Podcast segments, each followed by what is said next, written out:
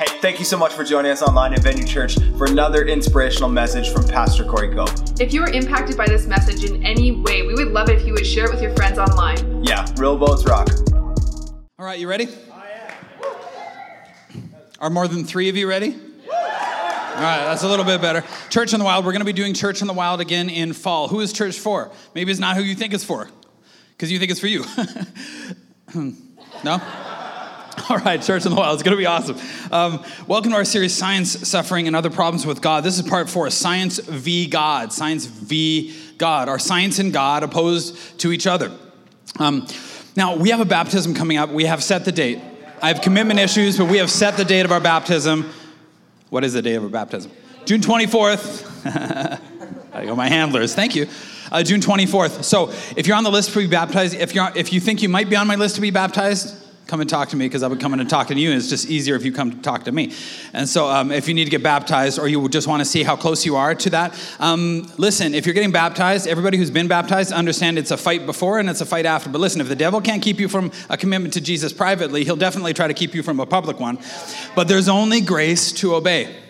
There's only grace for you in the kingdom of God if you obey, and then grace comes and is sufficient for your trouble and is sufficient for your circumstance. So, what we need to do is quit telling God when it's we're allowed, when we should get baptized, when we're ready to get baptized. The thing is, you will never be ready to get saved. You will never be ready to get baptized. You will never be ready for anything that God wants you to do uh, because you think that it's about you and what you you can do.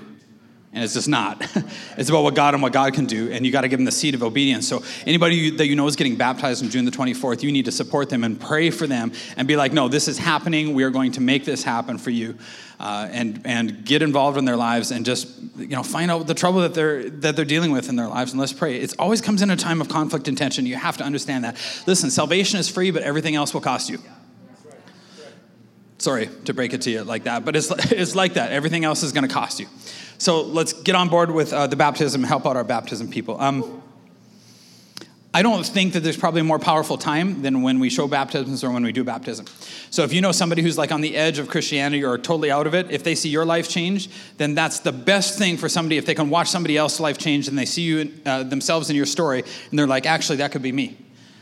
Actually, that could be me. And so let's give them a bit of courage and, and uh, help them. And let's dig deep for the baptism. Last week we talked about could the Bible actually be true?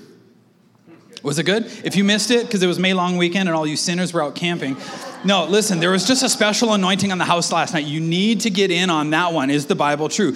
If you've already solved that for yourself, or if you've already solved in your own heart that science and God are not opposed to each other, you've walked down that road, let's remember this is not all about you because somebody in your life needs to answer these questions in their lives. Can the Bible be believed? Why do Christians believe the Bible? It's super important. And it's a question that if you're not church, you're asking.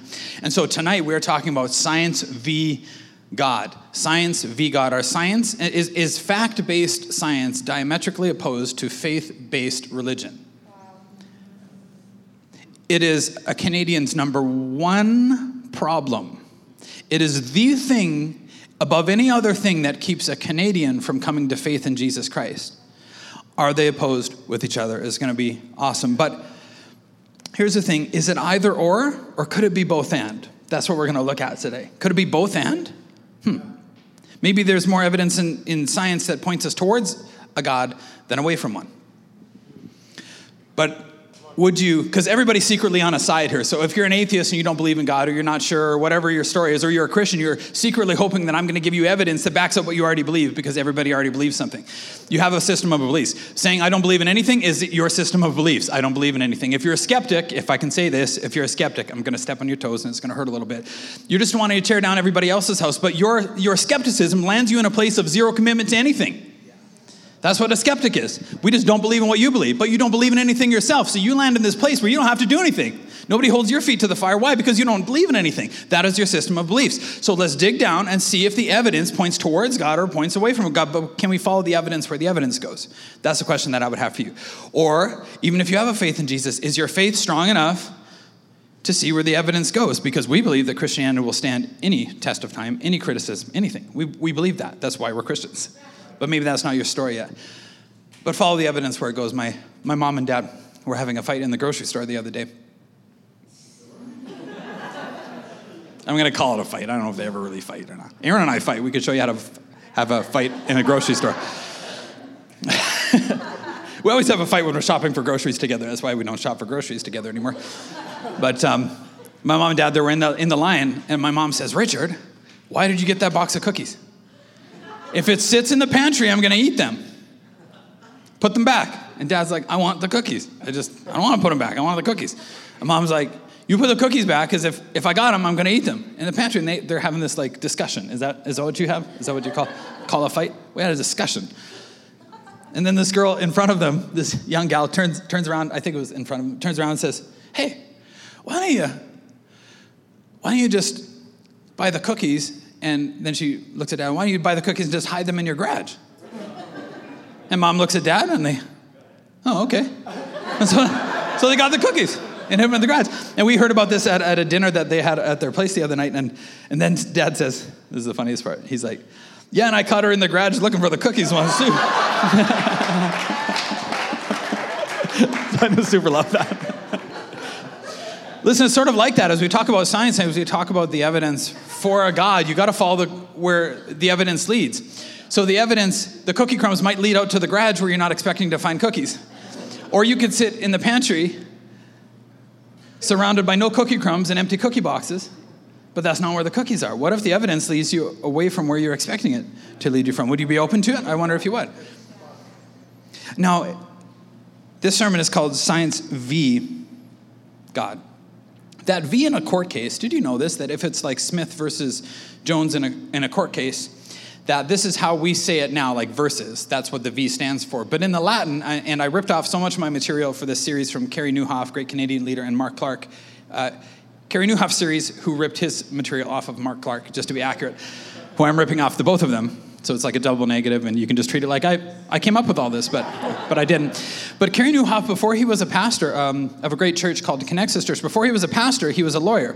And he said, in the Latin, the word V in a court case, like Smith versus Jones, it doesn't actually stand for verses. In the Latin, it stands for and. So science v God. What if it's and?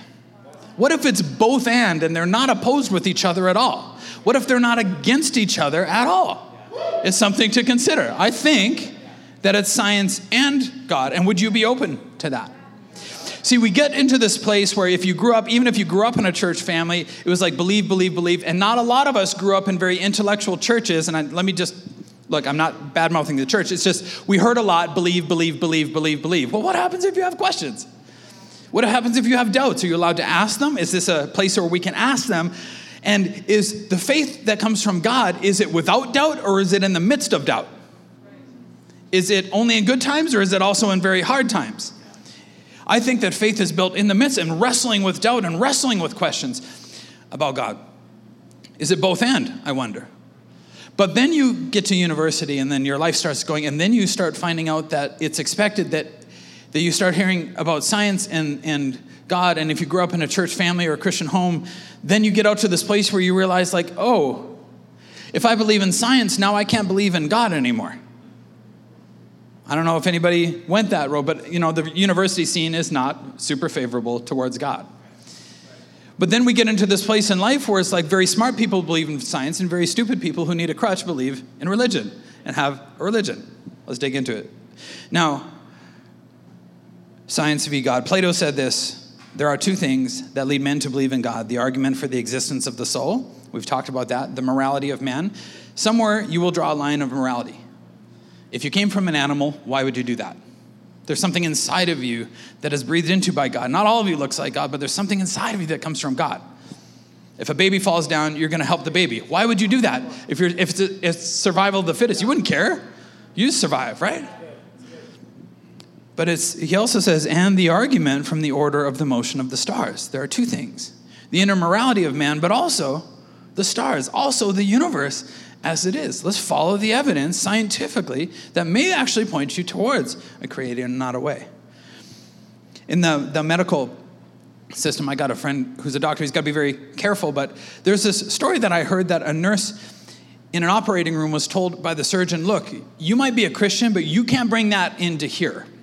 So you keep your faith out at the door and, and in here, though, this is what we're dealing with. And so, in the school systems, you see this sometimes in the hospitals like, you might believe in Jesus and that's cool for you, but don't you ever bring that in here. And yet, an operation went bad, and what happened was the, the man on the operating table died. And the nurse heard the surgeon say, Well, just to comfort his team, well, at least he's not suffering anymore. And she realized, I have to check my beliefs at the door, but what about his beliefs? He's making a massive assumption that this man dying is putting an end to his suffering. But what if there is an afterlife? And, and what if the only ticket to be with God in the afterlife is to be adopted into his family in this life? If the claims of Jesus are true, there's no other way to get there except for coming under the cross of Jesus Christ and saying, Forgive me for my sins, cover me. I want to be adopted into your family. Now, here's the beauty about that every person you know has adoption papers already signed. They just don't know that they need to be adopted and that they're already adopted. Forgiveness has already happened, they just haven't received it. And that's why we've started Venue Church, because you bring them, in, they find out, wow, there's forgiveness waiting for me. It can't be deposited. See, it's, it's in this holding account, but it can't be deposited until you actually admit that you're a mess. And that's the scandal of the gospel. You have to wrestle with your sins and realize that your sins separate you from God. But in this here, the nurse actually realized that's his faith system. How come he gets to bring that in here? To make everybody feel better? What if that's not going to make everybody feel better if they swallow that and it's not true? What if walking into the next life separated from God is just the beginning of suffering? Well, now we've got a problem. Science v. God. I don't think that Einstein was a Christian, but he did believe that there was an afterlife. We have this, this myth that very smart people believe in science and can't believe in God. But 65% of Nobel Prize winners are professing Christians. That doesn't seem to hold up there.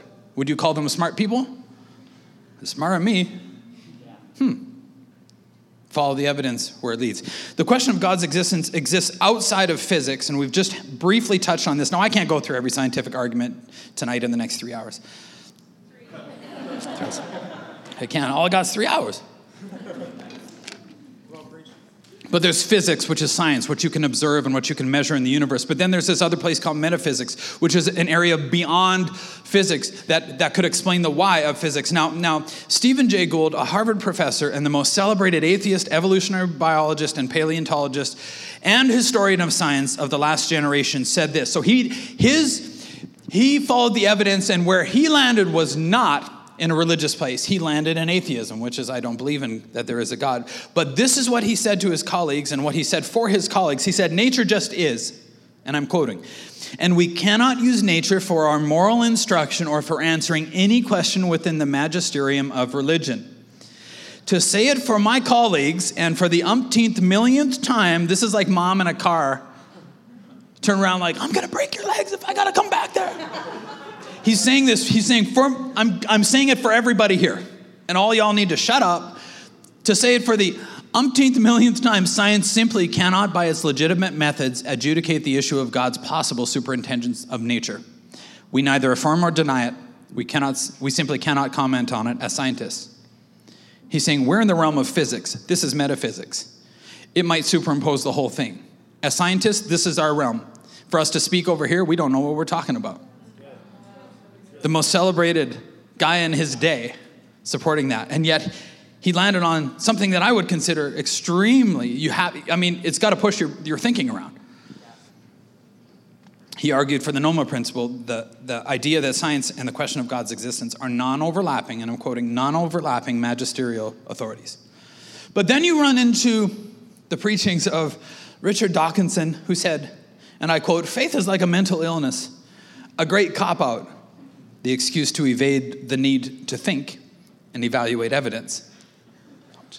Sam Harris, and I quote, We have names for people who have beliefs for which there are no rational justification when their beliefs are extremely common. We call them religious. Otherwise, they're likely to be called mad, delusional, or psychotic.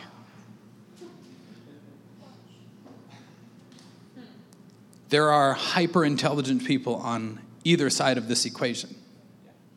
There are people that are much smarter than I am that can talk to you about this. Like these men. this is where their science led them. Yet evolutionary theory says this there's really four reasons that you're here and four motivators for your life. And the first one, they're called the four F's. The first one is feeding, which means this is why you ate the entire bag of Doritos and then got another bag of Doritos because you don't know where the next meal is coming from. Survival of the fittest, eat. Gorge yourself with Doritos. That's what evolutionary psychology would say. The second one is fleeing, which means that um, when you're out walking and it's dark and you hear a low growl, you freak out. Survival of the fittest, man, run. Just go over. The third one is fighting. And fighting is like, you come at me, I'm coming at you. it's our natural tendency to survive. And the fourth one, the fourth F is reproducing. Fornication. Y'all, what were you thinking? Come on, you need more church reproducing, which means I don't care if you're with her, I need to reproduce. And this is what would, would motivate us as evolutionary, as evolving creatures in survival of the fittest. Now, according to this thinking and according to this whole idea, religion is just an aberration that helps us get by with life because truth takes a backseat to survival. Which means that, that your religion is fine for you, because it's a coping mechanism. You do it to survive. And that's fine because you're weak and you need it. You're not smart and you need it. For me, I have science. I don't need that. You need it, but I don't need it. If the four F's are the only motivating factors in the human race. It's fine. You're just doing it to you're just doing it to get by. You have a hard year, you have a hard day. Just do it to get by. But is Christianity anti intellectual? We need to get beyond like the TV shows with like stereotypical Christians on it because it's super embarrassing. kind of funny too, I'm not gonna lie. But we need to get beyond like society's stereotypes here. Did you know that the university is a 12th century Christian invention? So don't park your brain at the door. Jesus himself said this you need to love the Lord your God with all your heart, all your soul, and all your mind. All of it. Jesus is like, You're not smarter than me. I can actually handle it. We could connect intellectually. It it's, it's like me talking to like a kindergarten kid or worse. But like there's some sort of like connection for your mind in Christianity. But did you know that Princeton, Yale, Harvard, and Brown began as Christian institutions? It was the Christian world that brought these things into existence back in the day. The Christian world was light years ahead of the world around it in its day, as you can see. Here's another question Isn't science about thinking and evidence, reason and rationality? And therefore, isn't Christianity about evading, avoiding, in irrational thinking? But what if faith and reason are not opposed to each other at all? Here's something to think about. What if Christianity is the more rational worldview? See, the theory of evolution attempts to claim observable but sometimes unrepeatable data, which is not super scientific. We're going to talk about the Big Bang in a second, but observable, like we can see kind of what happened, but we can't, could never repeat that in a lab or measure it. That's not super scientific. How can what can't be repeated be measured? Now, for this year, when I was taking my electrical training, we, we had labs that we would set up, and, um, and we would hook up wires to things like motors. Y'all track with me? Yeah. Everything in your life runs by electricity. Should I start back at the basic? Okay. So what we do, you'd always hope at the beginning of the year you'd get a good lab partner because um, you do half of the work. So one guy would be doing this. Warren knows what I'm talking about. One guy would be doing uh, the drawings, and the other guy would be doing the hookups. And so my lab partner, um, one year I had a bad lab partner which means I ended up doing most of the work, and he was super sketchy on his wiring hookups. And so you'd have like 30 or 40 wires all hooked into contactors and motors and transformers or light bulbs or whatever you were hooking up at the time, contactors and relay circuits. And so you'd have all these wires hooked up, and, and you had to follow the wiring diagram. And one time my lab partner says, Okay, ready. And I was sitting by the switch. Now I was doing the drawing, and he was doing the hookups. And so I was sitting by the switch, and, and I'm like, You ready? I, was, I didn't really super trust him, but he seemed confident. I'm like, Okay, fire in the hold click, boom. Now, we have this thing in, in the electrical field, if you don't know. We say it like this you got to keep the smoke and stuff. Because if you let the smoke out, it doesn't work anymore. so keep the smoke in motors, keep the smoke in the light bulb, keep the smoke in the transformer. If it goes out, it's no good to anybody anymore. Now, we didn't even get a chance to blow up the load in this place because it was hooked up so poorly, it just created like the harshest dead short that you could create. And we figured out how many amps we tried to send through this. What we found in testing it, that was the motor or whatever it was, everything was okay because the power hadn't even got that far yet. It blew up the wire. Like the wire and the solder connection right there, it just blew the whole thing apart. Now, here's the thing about, about a lab and, and science. When you're in a lab, you can recreate the same thing if you do the same thing. So the same data input will give you the same result every single time. That's science. That's measurable. That's that's accurate science. And so if we hooked it up in the same way, it would blow the next solder apart if the solder was the same and if the wire was the same and the hookup was the same and my lab partner was the same. It would do that. But enter the Big Bang theory. Now now here here we go with the Big Bang Theory, and I'm not, I'm not saying that this didn't happen. I'm just saying what we have here is we're trying to observe the after effects of the Big Bang Theory. But they'll tell you, look, you could never recreate that. The chance of the Big Bang Theory happening is 10 to the power of 138. If it was a hair out, this doesn't happen. None of this happened if the Big Bang Theory is to be true. This is extremely chancy and extremely random. But a true scientist would say we can't actually measure that because we could never recreate that. There's whole areas that we can't recreate and study. All we can observe is way over here, but we don't know how this all happened. But we know that it was delicate and complicated. I like that. Here's what I, we found out from now, maybe the electrical engineers who always think they know more than us. See, we actually had to hook stuff up, and if it blew up, we blew up. So we know something about electricity. I'm just taking a shot at engineers right now. I don't know why. Um, but listen, listen. Here's what we heard over and over again in our training from guys who'd been in the trade for decades, and we actually had a pretty good working understanding of electricity. We were told over and over again listen, all we know is what it does and how some of it works. We still don't know how why electricity actually does what it does. They're just theories we can observe this, but we can't observe really why. Not really. Like nobody really knows why this is happening, but we can observe that, okay, if we do this with it, then this happens. So we think that it's kind of like this, but it's not like, which is leads to this. Some people don't come to Jesus because they're like, I want everything to be objective. I want to be able to study it. But anywhere that you land, there's something that's subjective that can't be measured that will cause you to land there, whether you believe in God, whether you don't believe in God, whether you believe you're answerable to God or not whether you believe that you're just here by accident, whether you're here just for the four F's. Whatever you believe, there was some, something subjective that got you there that you can't actually measure. And you have to understand you already have a belief system, but do you have the right belief system? Why is the universe so intricately balanced? Physics can't answer that question. It can't say if there was a force, who or why. But whatever begins to exist has a cause. And when the Big Bang Theory came out, it messed up not the Christian community, but the atheist community who had claimed before that the universe always was. But the Big Bang Theory says it began. But what if something outside of space and time had to create it in the first place? An award winning scientist, Francis Collins, who mapped the human genome, smarter guy than I am, so you should listen. He says the Big Bang cries out for a divine explanation it forces the conclusion, I quote, that nature had a defined beginning. He says, I cannot see how nature could have created itself. Only a supernatural force that is outside of space and time could have done that. You can't explain nature inside of nature, he's saying.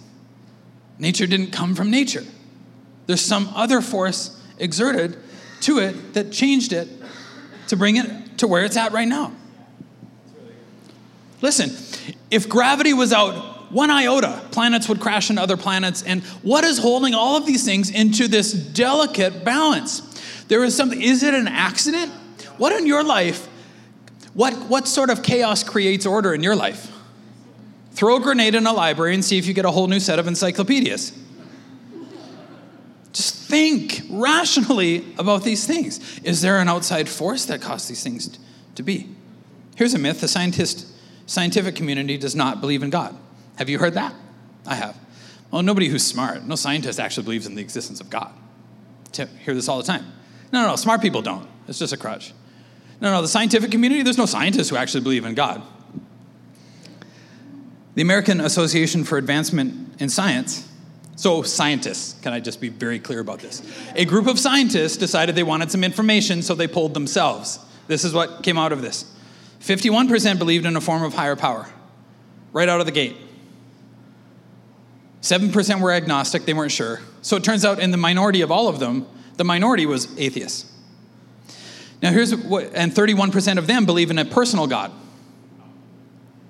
But, but here's what was shocking to us is that the soft scientists were largely evolutionary psychologists and things like that. That's where the whole evolutionary concept was in the soft scientists of psychology and things like that. But in the hard scientists of astronomy and physics and biology, the hard scientists, the numbers went way up for belief in a higher power.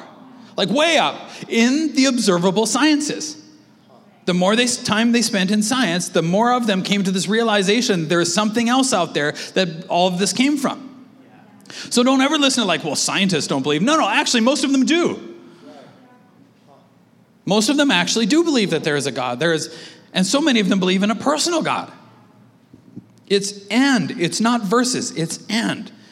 But we keep hearing that fact based science is, is at war with faith based religion. Is it? Just because somebody says that to you doesn't make it true. Listen, um, you, have you ever heard of the, the Hubble Space tel- Telescope? I hope so. I'm just like I'm giving you like a freebie, so you, know your neighbor doesn't think that you live under a rock. The Hubble Space Telescope. Okay, the guy who succeeded Hubble was a man named Alan Sandage. Now he was he was seen as the greatest cosmologist of the 20th century in his lifetime. I get that word mixed up with cosmetology. Is that the one? with the lab and the theater with like the severed mannequin heads and the hair and the makeup and stuff. Not the same thing. Not the same thing.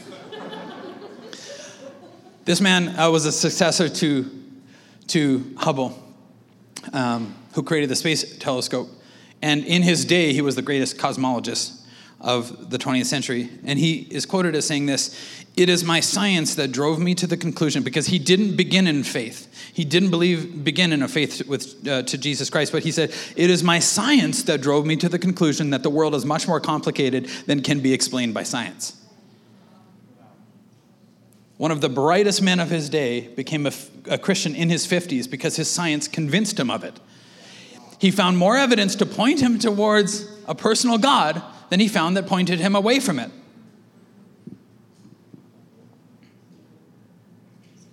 But the trouble is that, that our doubts are simply a set of alternate beliefs.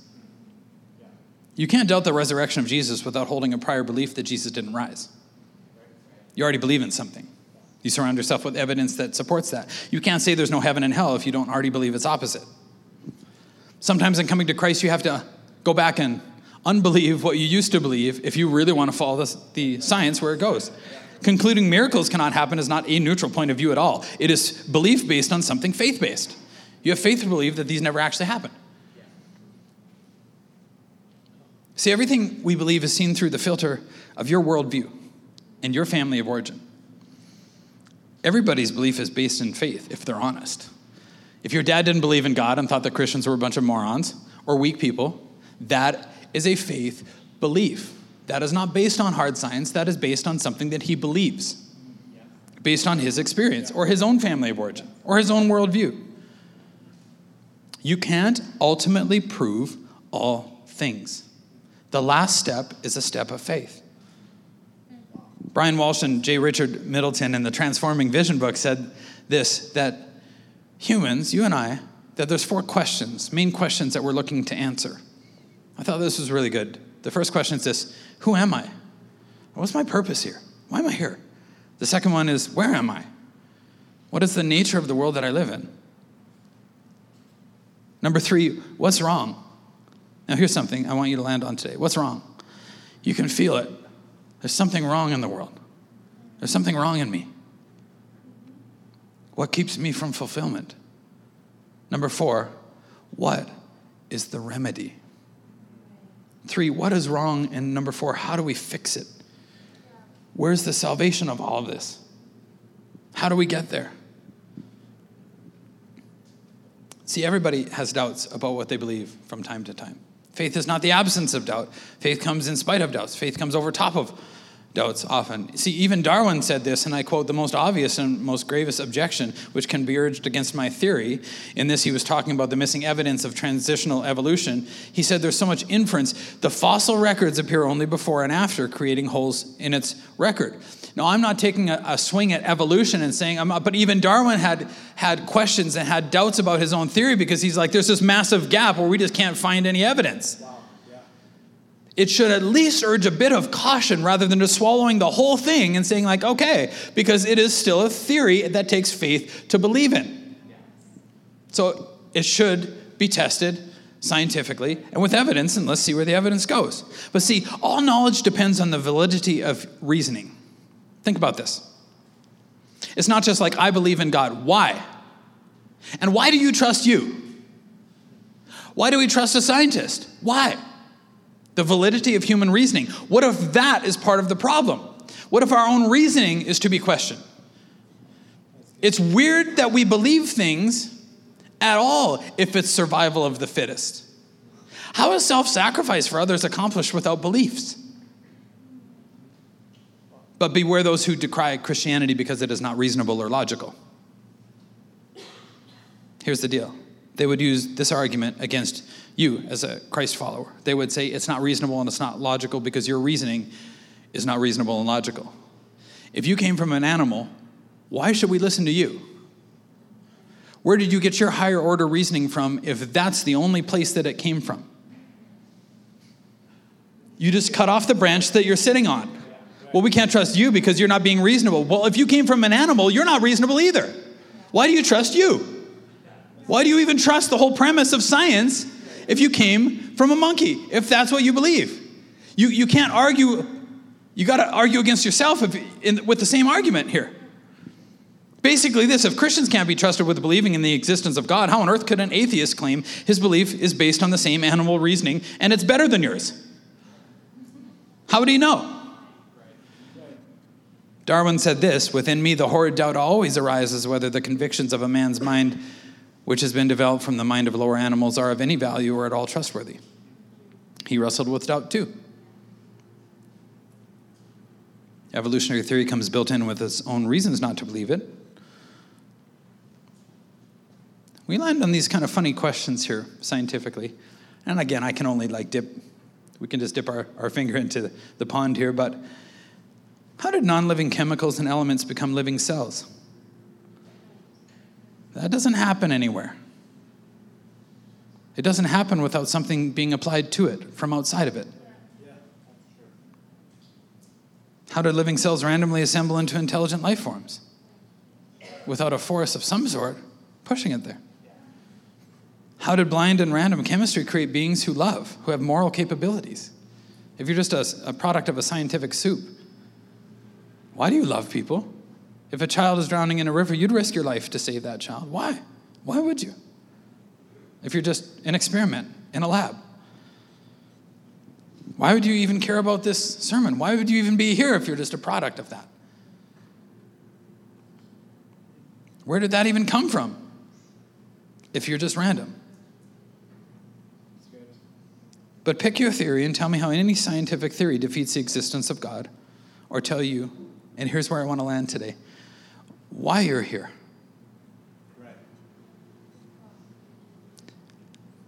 Personally, I see a lot of people who have got so hung up in the how and the what that we've forgotten to ask why.